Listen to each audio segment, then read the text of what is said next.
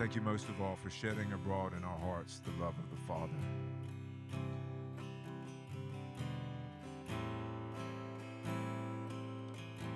And this morning I pray, Holy Spirit, the more the love of the Father that's been placed in our hearts would be exposed, would be tasted, would be manifested in us. Holy Spirit, I pray that you would help us just to walk in the commission of Isaiah 62 10 to go through, go through the gates and clear the way for the people. Build up, build up the highway, remove the stones, and lift up a standard over the peoples. Behold, the Lord is proclaimed to the end of the earth, and say to the daughter of Zion, Lo, your salvation comes. Behold, his reward is with him, and his recompense before him. And they will call them the holy people, the redeemed of the Lord. And you will be called sought out a city not forsaken. Father, we declare that Athens, Georgia is sought out, a city not forsaken. We thank you for 100% of Athens, Lord. We declare it shall be saved. We declare city transformation, Lord. We declare transformation in the university system, Father. We declare transformation. The kingdom of heaven invades the university of system. The kingdom of heaven invades our government.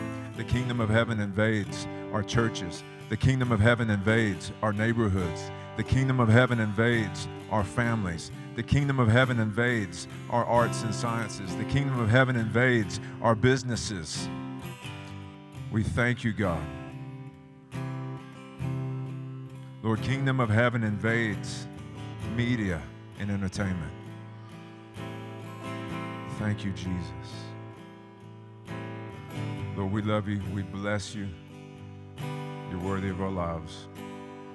It's in Jesus' name we pray. Amen. Y'all can be seated. Thank you, Blake. Good morning. We've got a couple of announcements. Kids Church is happening. Take your kids to Kids Church. Not, they're welcome to stay. Travis, can you move that podium for me? We have um we're going to have a baptism coming up soon. So if you'd like to be baptized, you can text in the word baptism. We'll be getting back in touch with you.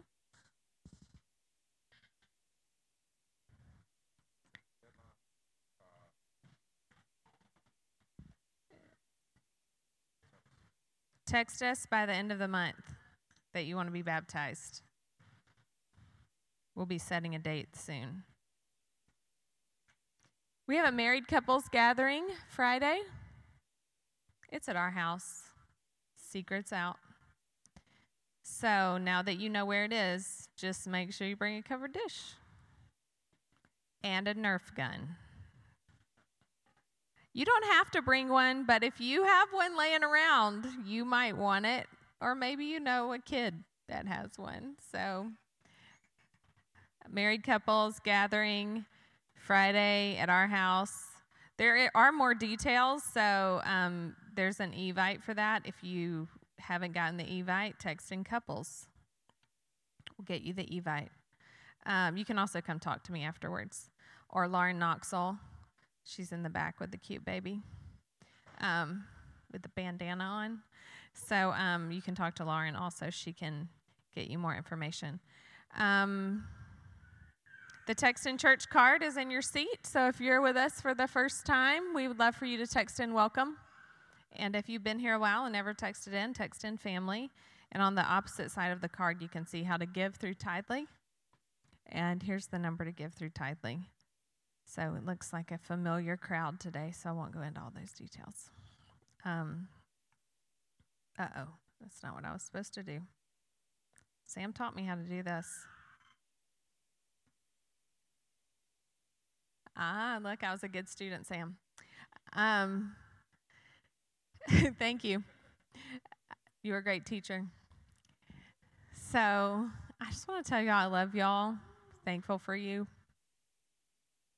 Beautiful group of people. So it's fun to get together together, the same people, familiar faces, be the body. It's really, it's really important to run this race together. Um, and I felt like I had a word for you this morning, Lee. Um, I felt like the Lord, I, he, uh, the scripture was the one at the end of um, 1 Corinthians 13 where it says, like, we see our reflection dimly, like, and then we will see face to face, like, we will see clearly as we grow. Um, I felt like in this season, you're going to begin to see yourself more like God sees you, and your history is going to make more sense. So I just bless that in you, that you will have a mind to conceive what the Lord sees when He sees you. Um, so this morning, I kind of have a lot of thoughts that have uh, come to me over time, and we'll see how the Lord wants to present those to y'all. But community is really important to me, and I love this scripture. For just as the body without the spirit is dead, so also as faith without works is dead. So as we we're the body, right? We support each other, we hold one another up. We're called to meet together. But without the spirit, there's no life in it. You know, we can hold ourselves up and be dead. And so the spirit of our of us, each person is what brings life. We represent God. It's important for us to be who we are because we represent God in a way no one else does. And so where's my little book? It's behind me. So in Jeremiah um, 17, verses 7 through 9, um, it says, Blessed is the man who trusts in the Lord and whose trust is in the Lord. For he will be like a tree planted by water that extends its roots by a stream and will not fear when heat comes, but its leaves will be green and it will not be anxious in a year of drought, nor cease to yield fruit. So, this morning before the service, we were praying, and I just saw a picture of our roots growing really deep this summer as a body. And when your roots grow deep, that doesn't happen on accident. You know, you got to press in to that place, to, to those hard places to go deep. And when you go deeper, when a tree's roots go deeper, they find new sources of water supply. And so there's new sources of life to come to each of us that will impact our body as we go deeper. Um, and how do we go deeper? So we have to trust. So in Jeremiah 17, it talks about trusting the Lord. And then, um, and then it says that when it's hot, we're going to still produce fruit. So it's like when the pressure comes. So we we're called to hard things as a body. Right? We want the harvest. We want 100% of Athens to be saved. We want those people to come in here and we want to love them to life. That's a hard thing. I think it sounds real fun. It's dirty. Some of y'all have heard this story before, but when we first moved here, there were a bunch of hungry kids that just wanted more of God, and they were getting it. They were getting more of God, more of all kinds of stuff. And so we, um, Travis and I, started hanging out with them, and um, some of those are here today. Some of them are not. Um, but Matt Knoxville was in that group, and um, Toddy was there. Who else was there? The other people? A lot of them are not here today. Um, just hungry people, right? And so. Um, so as we as we journeyed together, we experienced all kinds of things of the Lord, new things, exciting things, and they all wanted to see miracles and signs and wonders. And I remember one day thinking, well, if these kids want to see signs and wonders, they're going to have to get dirty. Right? Because you got to go where people are dirty to watch people get clean, right? So there was a little bit of judgment in my heart. Um, and because I said it just like that to myself. Um, so a couple of them asked us to go to Cornerstone um, when Cornerstone met just up the street um, before they had their new building. This was a while back, about nine years ago. And so I went in and I had a baby. And so I had taken her out to feed her and I came back in and I was sitting in the very back. Well, Cornerstone feeds the homeless on Sunday morning. And so across the back wall was like the whole me, my baby, and all the homeless people, you know. So, um, so I was sitting back there, and it didn't smell great, and you know, it was like I was just, you know, judging people, and you know, thinking, yeah, this is where these kids need to be on this back wall if they want to see miracles, right? They got to get dirty. So there was this girl with purple hair sitting beside Travis and um and Josiah and Lydia or Josiah up front. And so um, the Lord gave me a word for her, and I was like, I don't go to church here, so I can't give her a word because I don't go to church here. And so I'm not like I don't have permission, you know. So um, he, he was like, Well, I'm, I'm giving you this word for her, and I was like, I'm sorry, I can't do it. And I was like, she'll just have to run into me if I'm going to give her the word, you know, just something flippant like that to God. Um, don't ever say flippant things to God. Um, so I left to go get Lydia out of the nursery with Josiah, and Josiah stopped like right in front of me, and so I didn't run over him. I stopped. Well, someone like ran over me. I mean, you guess who it is, right? The girl with the purple hair.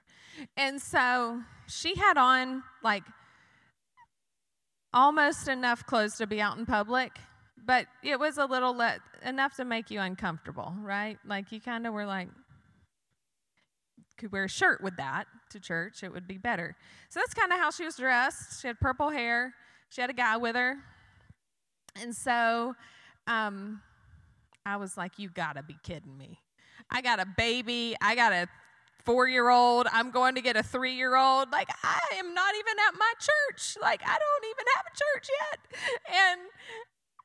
And all right. So I turned around and I was like, I can't believe this is happening. I introduced myself, gave like a big disclaimer I don't go to church here, so take this for whatever it's worth. Um, I saw you in the service and I felt like God wanted to talk to you about something from your past and that he wanted to tell you what he thinks about it and how he how that is like it's like a happy memory from your past and where he was in that memory. And she said, Girl, ain't nothing good happened to me in my past.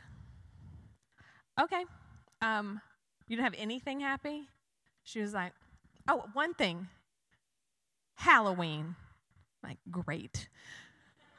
Haunted houses and Halloween's her favorite thing. Haunted houses I'm like, I just totally miss God. I'm delirious. I haven't had enough sleep. I have three toddlers. They're all in diapers. I don't know what to do. I'm like, I just need to escape. So, so haunted houses. I'm like, all right. So then she, I said, just, you know what? Just ask God about the haunted houses and um, see what happens. Have a nice day. She was like, hey, can I have your phone number? And I heard that voice in my head, You ready to get dirty? right? It always comes back, you know. Um, mine came back really quick. It was like the quick boomerang, you know. I made the judgment and like hit me right in the back of the head, and so I was like, "Am I ready to get dirty?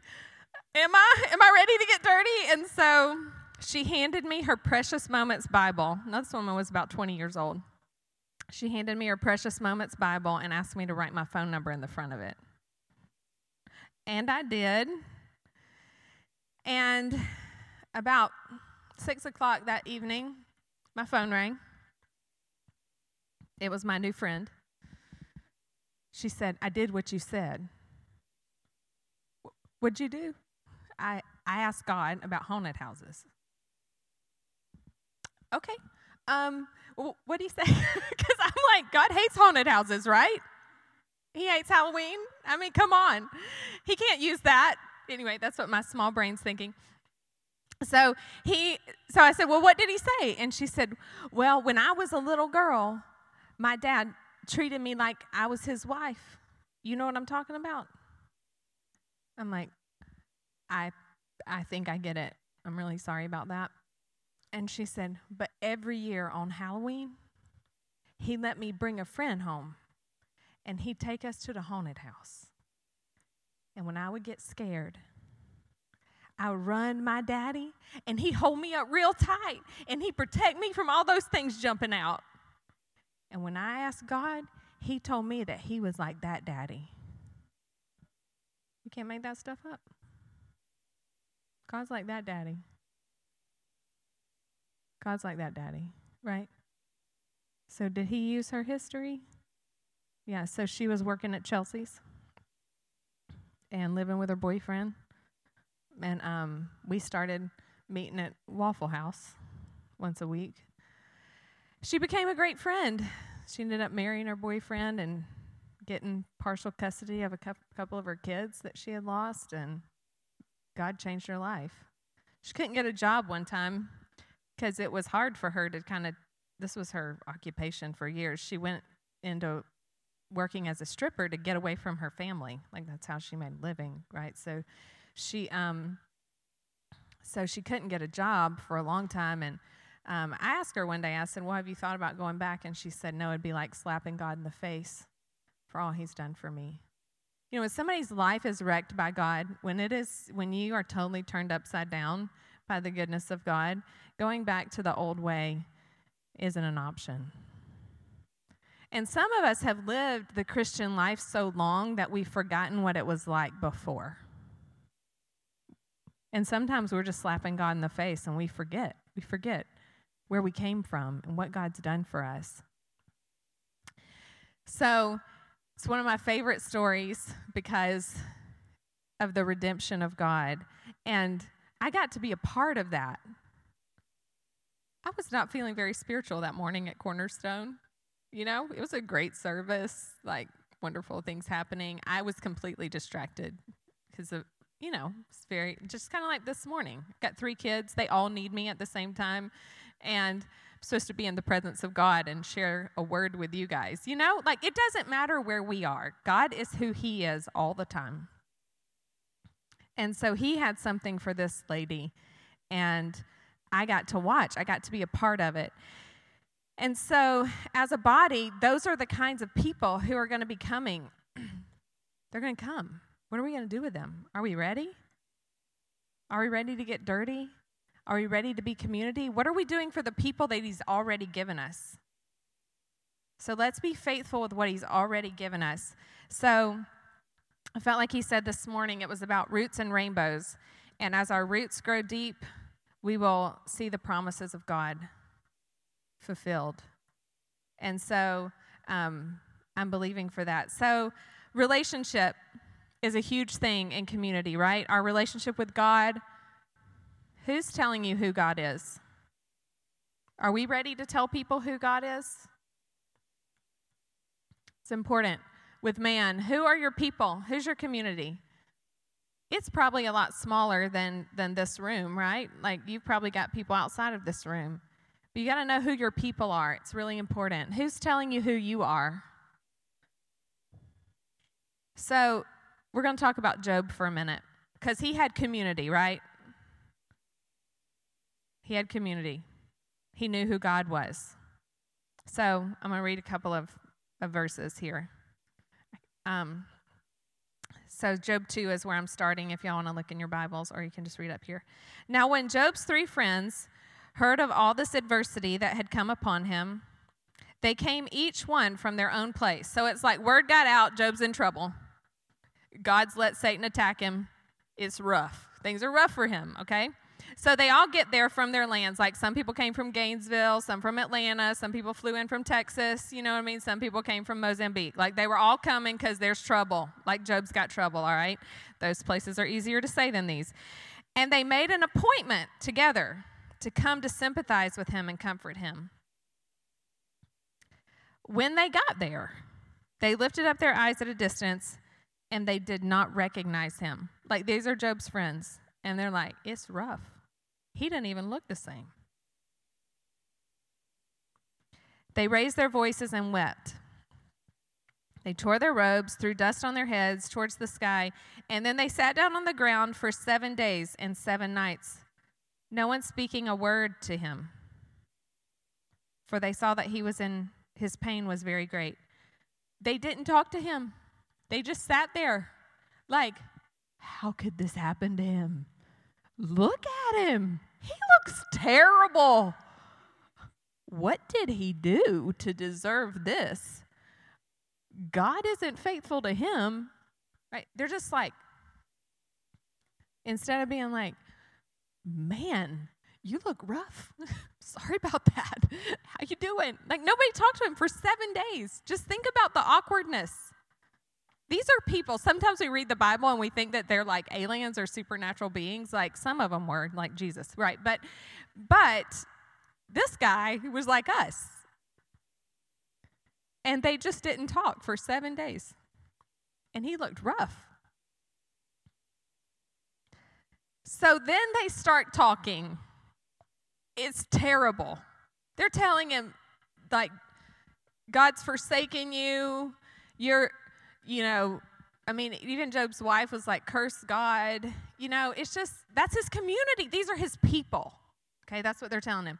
All right, so he finally responds, and I love the way the message says it, so I'm going to read it out of the message. Y'all can read it out of your Bible. I realize it's not exact and all that stuff, but it's a good translation. Not translation, a good paraphrase.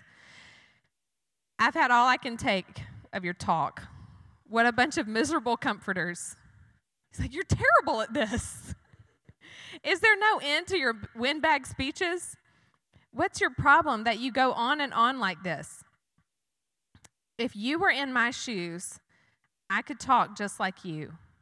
I could put together a terrific harangue real, and really let you have it. But I'd never do that. I'd console and comfort and make things better, not worse.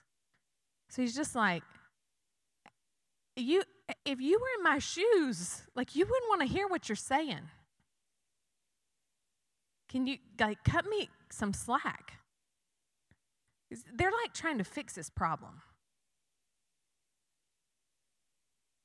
Any of y'all ever done that? Just tried to fix the problem? Like your roommate comes home and they're like flipping out about all this, about their parents or whatever, and you like just try to fix the problem. Or maybe you call your friend and tell them about your roommate's problem. Like that's what Job's community did, okay? And and so I I can relate. I can like relate to what they were doing because we do that kind of stuff in the body.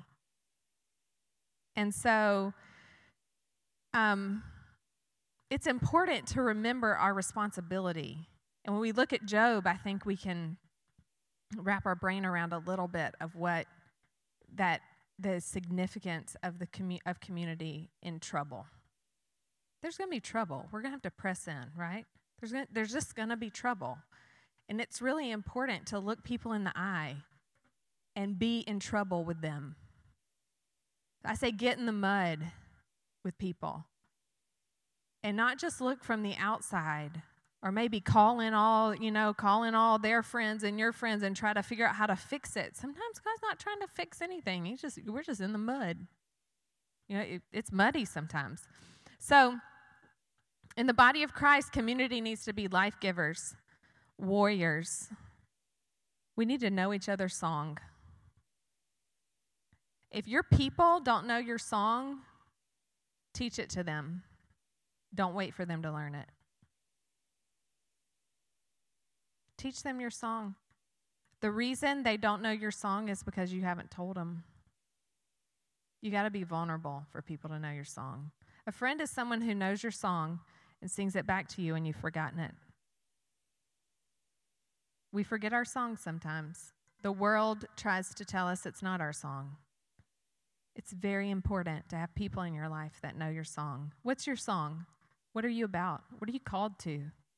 That changes through life. Right?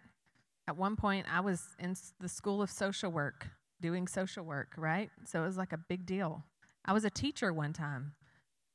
Like, I'm a mama now. I haven't always been a mama, You know, so my song has changed over the years. It's important for your people. You got to know who your people are, and you got to teach them your song.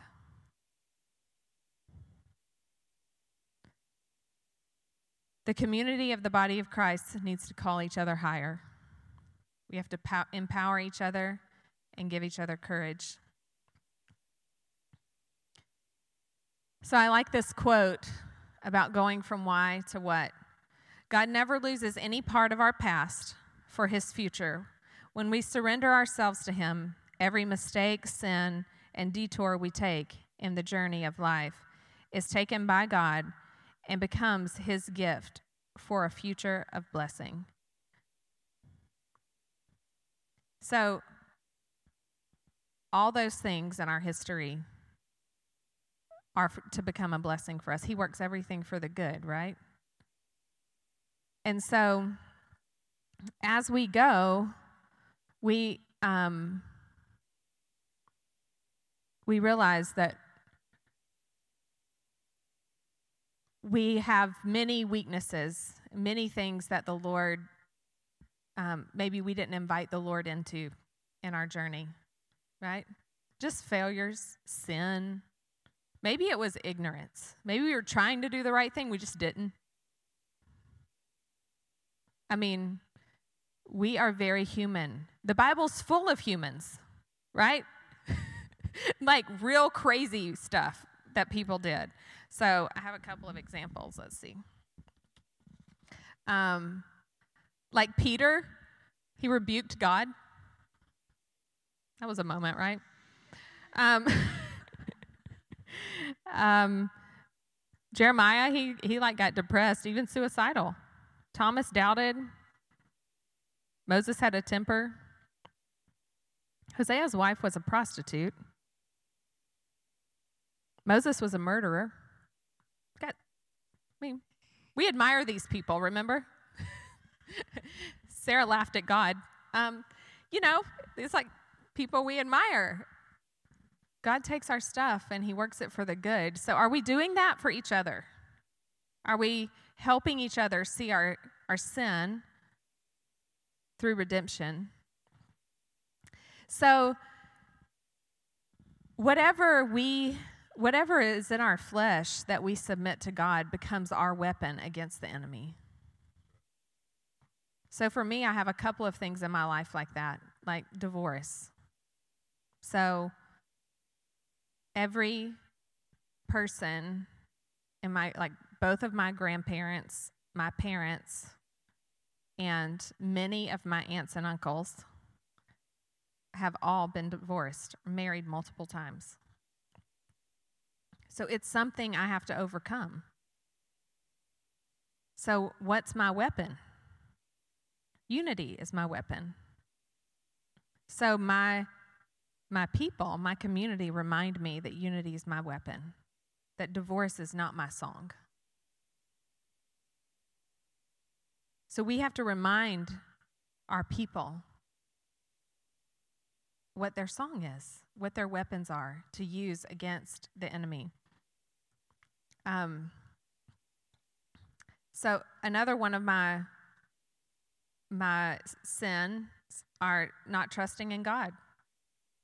So, what is my weapon? Faith. I have faith to give away. Because for a long time, I didn't trust God. Like, I had to do Christianity on my own. That really was bad. It's ugly. Um, so, faith. I get to give faith away. That's my weapon. Addiction. People in my life, my, my whole family is full of addiction.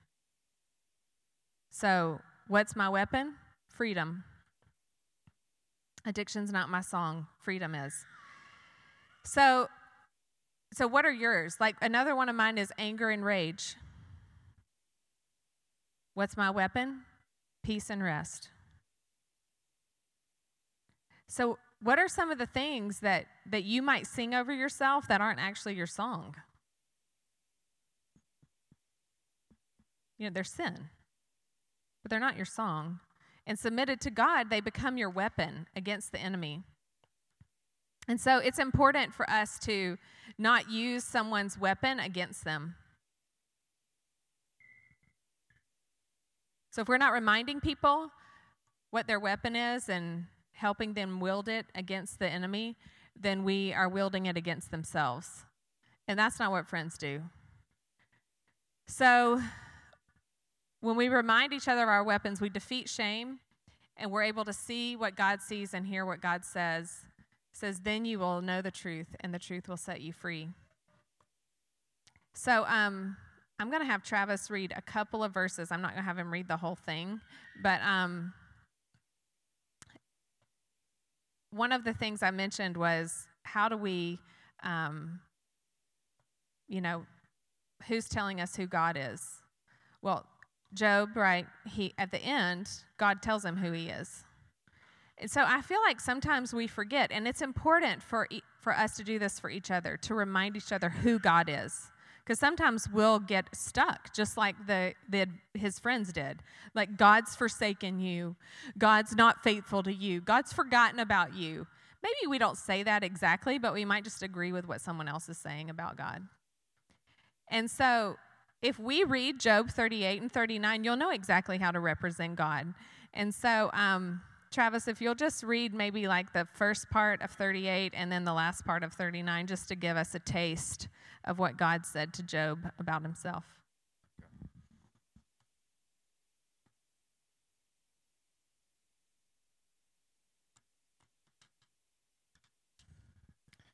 So this is Job 38. Then the Lord answered Job out of the whirlwind and said, Who is this that darkens counsel by words without knowledge? Now gird up your loins like a man, and I will ask you, and you instruct me. Where were you when I laid the foundation of the earth? Tell me if you have understanding. Who set its measurements, since you know? Or who stretched the line on it? On what were its bases sunk? Or who laid its cornerstone? When the morning stars sang together and all the sons of God shouted for joy? Or who enclosed the sea with doors when bursting forth it went out from the womb? When I made a cloud its garment and thick darkness, darkness its swaddling band, and I placed boundaries on it and set a bolt and doors, and I said, Thus far you shall come, but no further. And here shall your proud waves stop. Have you ever in your life commanded the morning?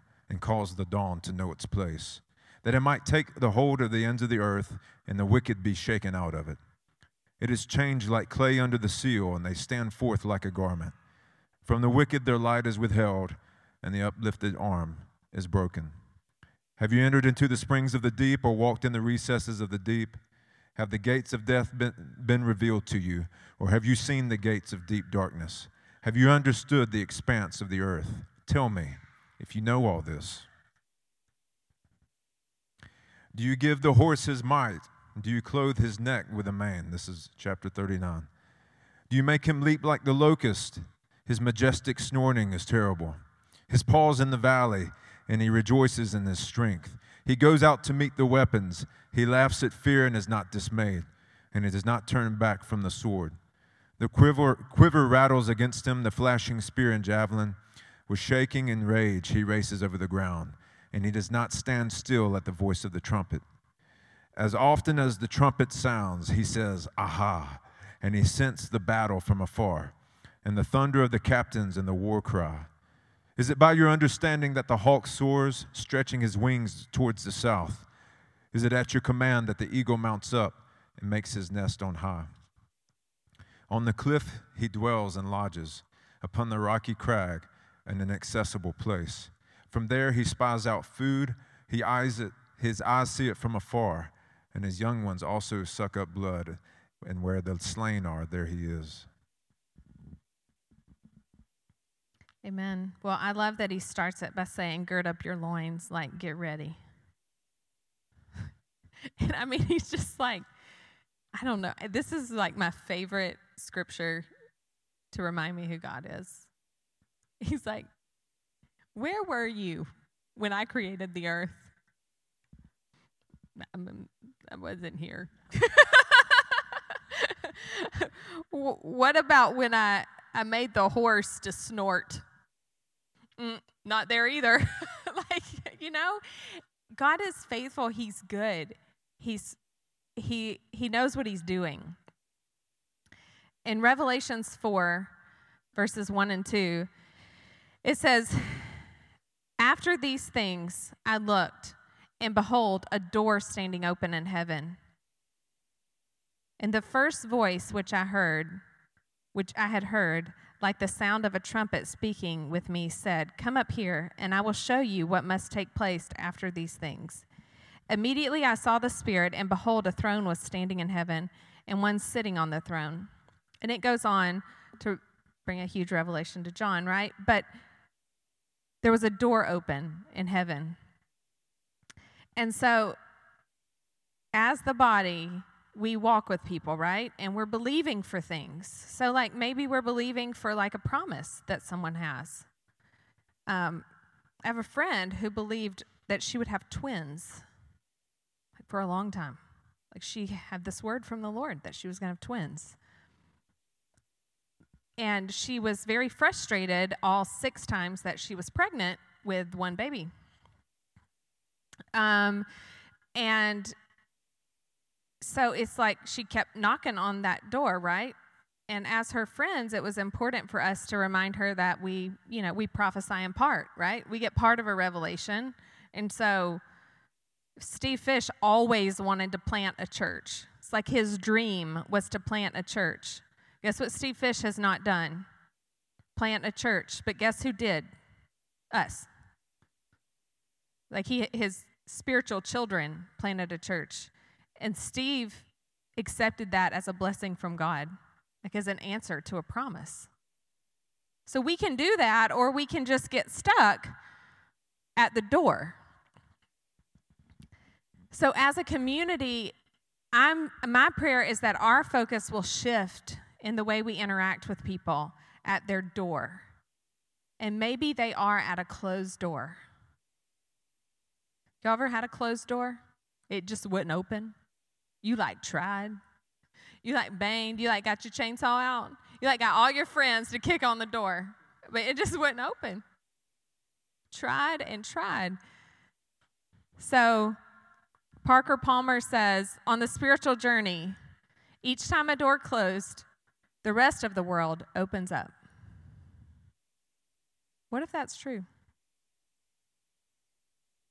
Changes our perspective on a closed door, right? Closed door ever feel like rejection? Maybe it's not. Maybe it's opportunity. I mean, that's a different way of thinking. Like, that's taking a weapon and using it against the enemy, right? So we could take it as rejection and become stuck. Or, what if the whole world opens up and all we need to do is stop pounding on the door that just closed and turn around? which puts the door behind us, and welcome the largest of life that now lies open to our souls. Like, what if our closed door looks like that? We really don't just need to stand at the door. I mean, it's a nice looking door, okay? It's nice. I get it. It's a nice looking door. But look at what's around it. You know, like, what if, like, the whole world is open and all we're doing is staring at that door? And so I just love that that picture and it's important that we we call each other higher so for us to think about what open door is in front of us and maybe we have to start with the closed door so one way to do this is to thank god for the closed door and put it in perspective thank you god that you closed that door because now Jessica said, the whole world is open. you know what I mean? And so I'm going to I'm going to take a little bit of her faith and I'm going to add it to mine and I'm going to say maybe the whole world is open. And what could you be doing? And just try it out. I mean, the girl at Cornerstone did. Just ask him a few questions and see what he might say.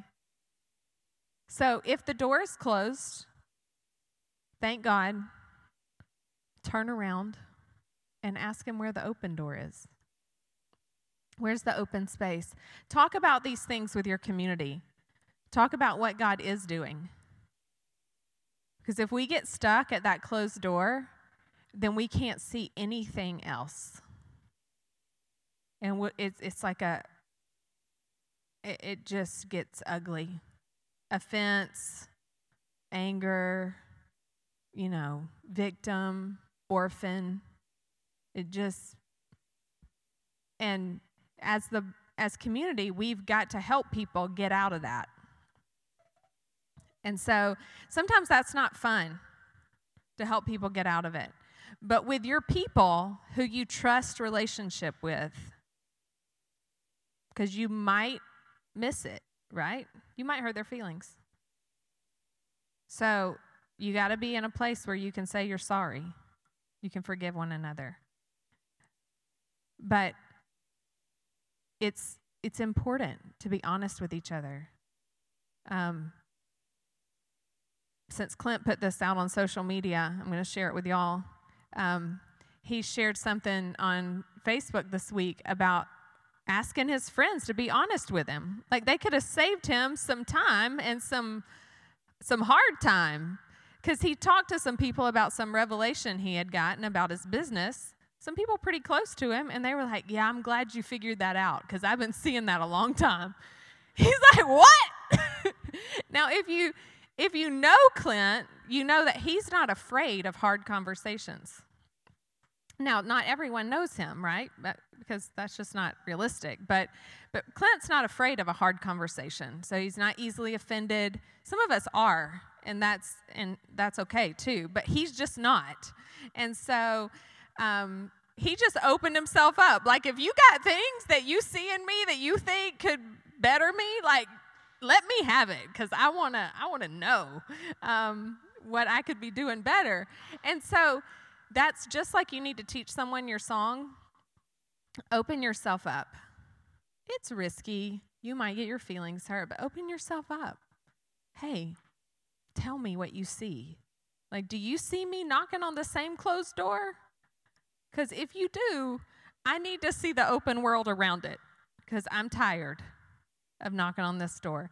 But your friends might be scared of you. Now, even though Clint is, he's not, he's like very open, and his close friends still were not telling him these things, right? So they have to be told. Just think about it from your perspective. Like you almost think it's their responsibility. Well, yeah, but they're like afraid. They're afraid of losing your friendship. So the body of Christ is is there to do these things, but as the recipient, we need to make room. Um, and then the last thing I'm going to share is. Um,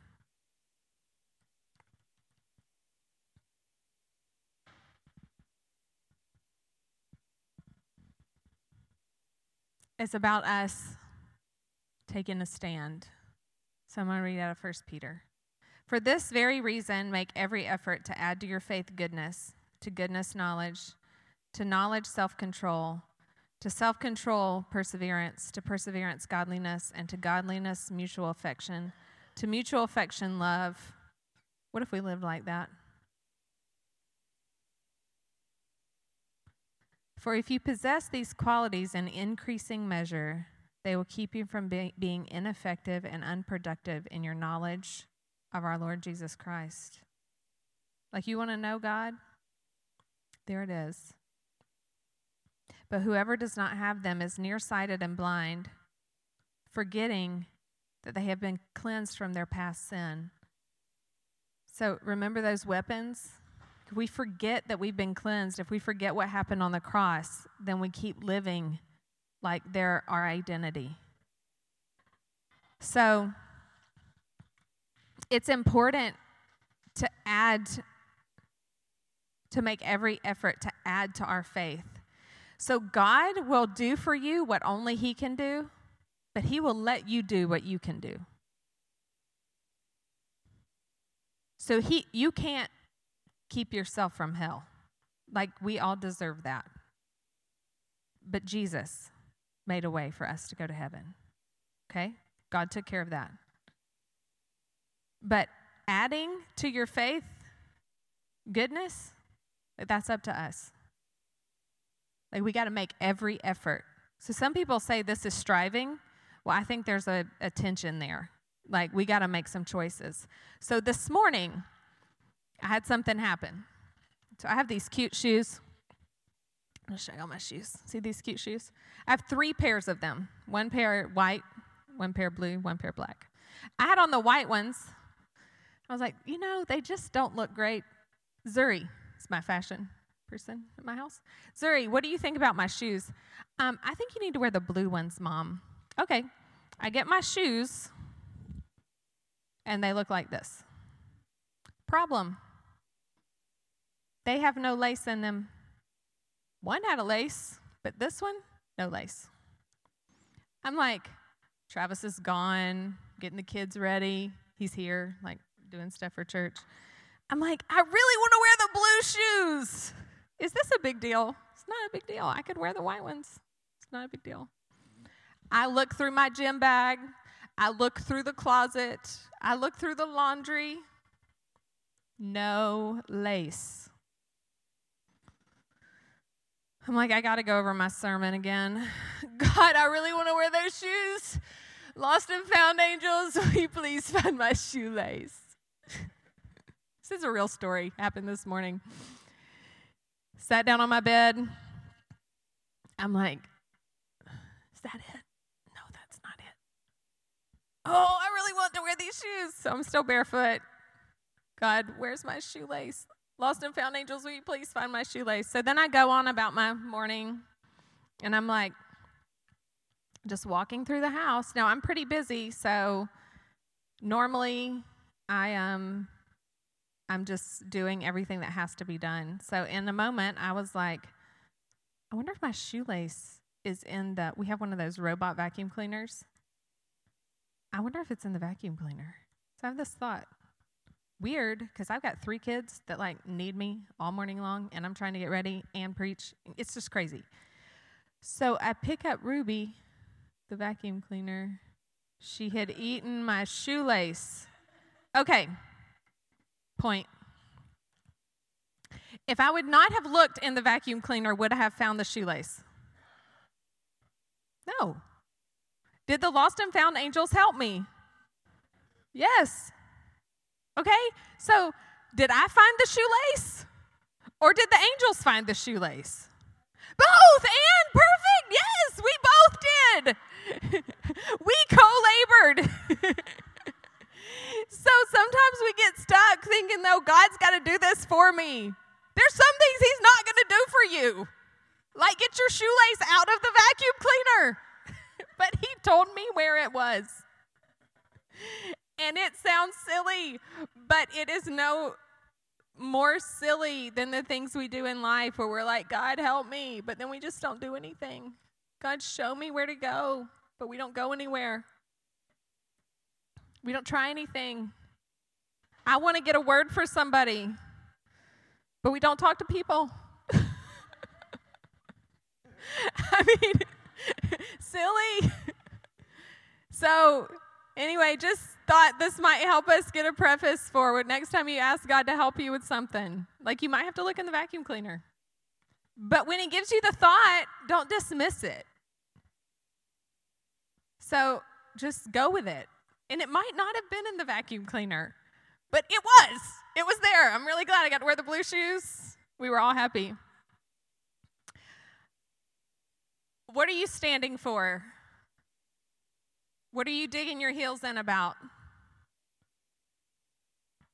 Can that man move that horse?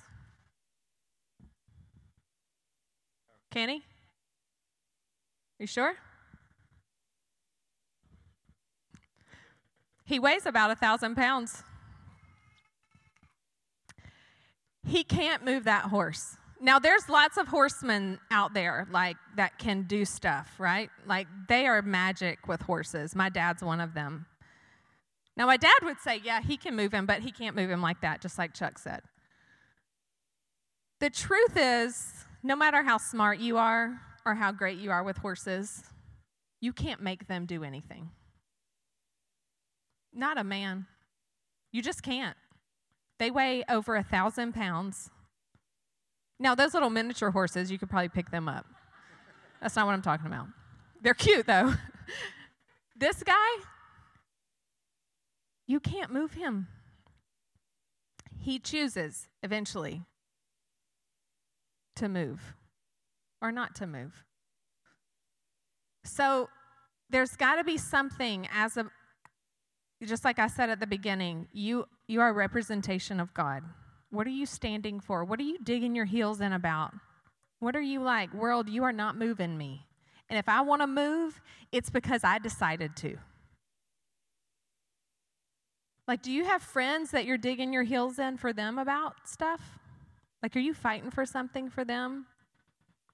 I just love this picture of the horse because I just feel like sometimes, I mean, we're, we're often saying, like, let's go, let's go.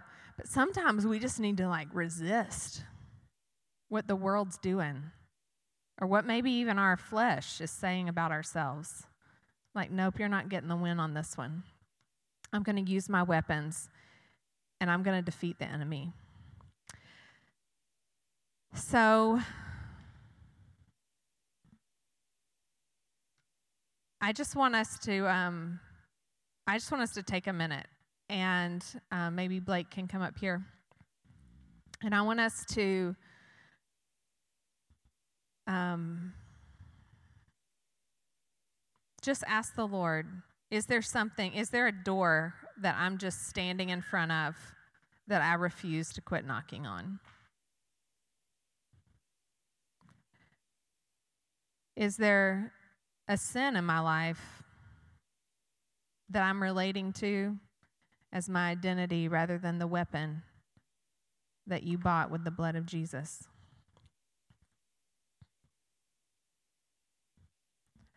Have I let my people know me? Am I vulnerable? Have I welcomed them in to tell me the truth?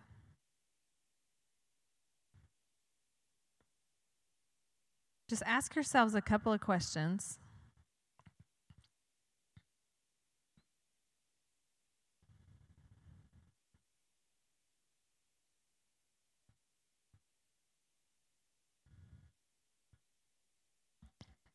And if you get something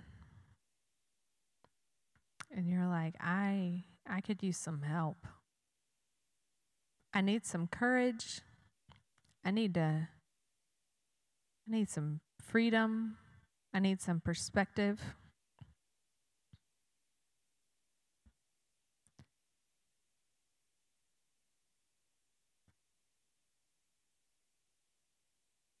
So if you want someone to join you in asking God to help you move away from the closed door to make yourself vulnerable,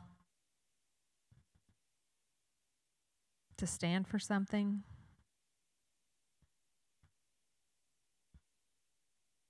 To see your sin washed in the blood, then I want you to come stand over here to the left by the soccer goal. If you have, if you would like someone to help give you courage to do those things.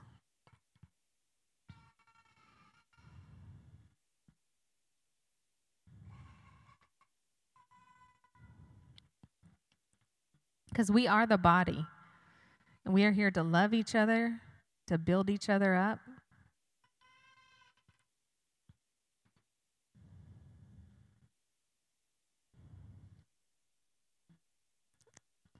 All right, now, if this is something that you have seen some breakthrough in in your life, I want you to go pray with these people. So, this isn't like a prayer ministry team thing.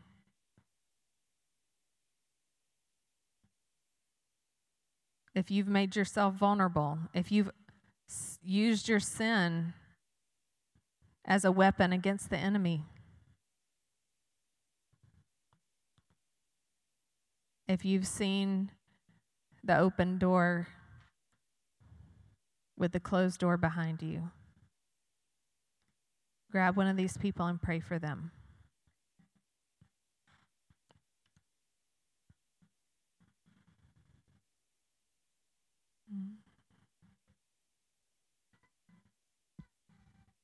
If you changed your mind and you decided maybe I do want some prayer, then go on over.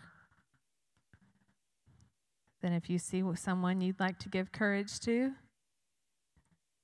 then go give them some courage.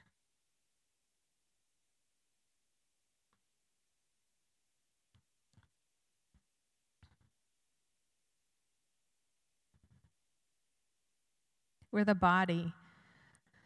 We have to build one another up. And without the Spirit, we're dead. So, Holy Spirit, we ask you to come. Come into our body. Empower us to be who you've called us to be.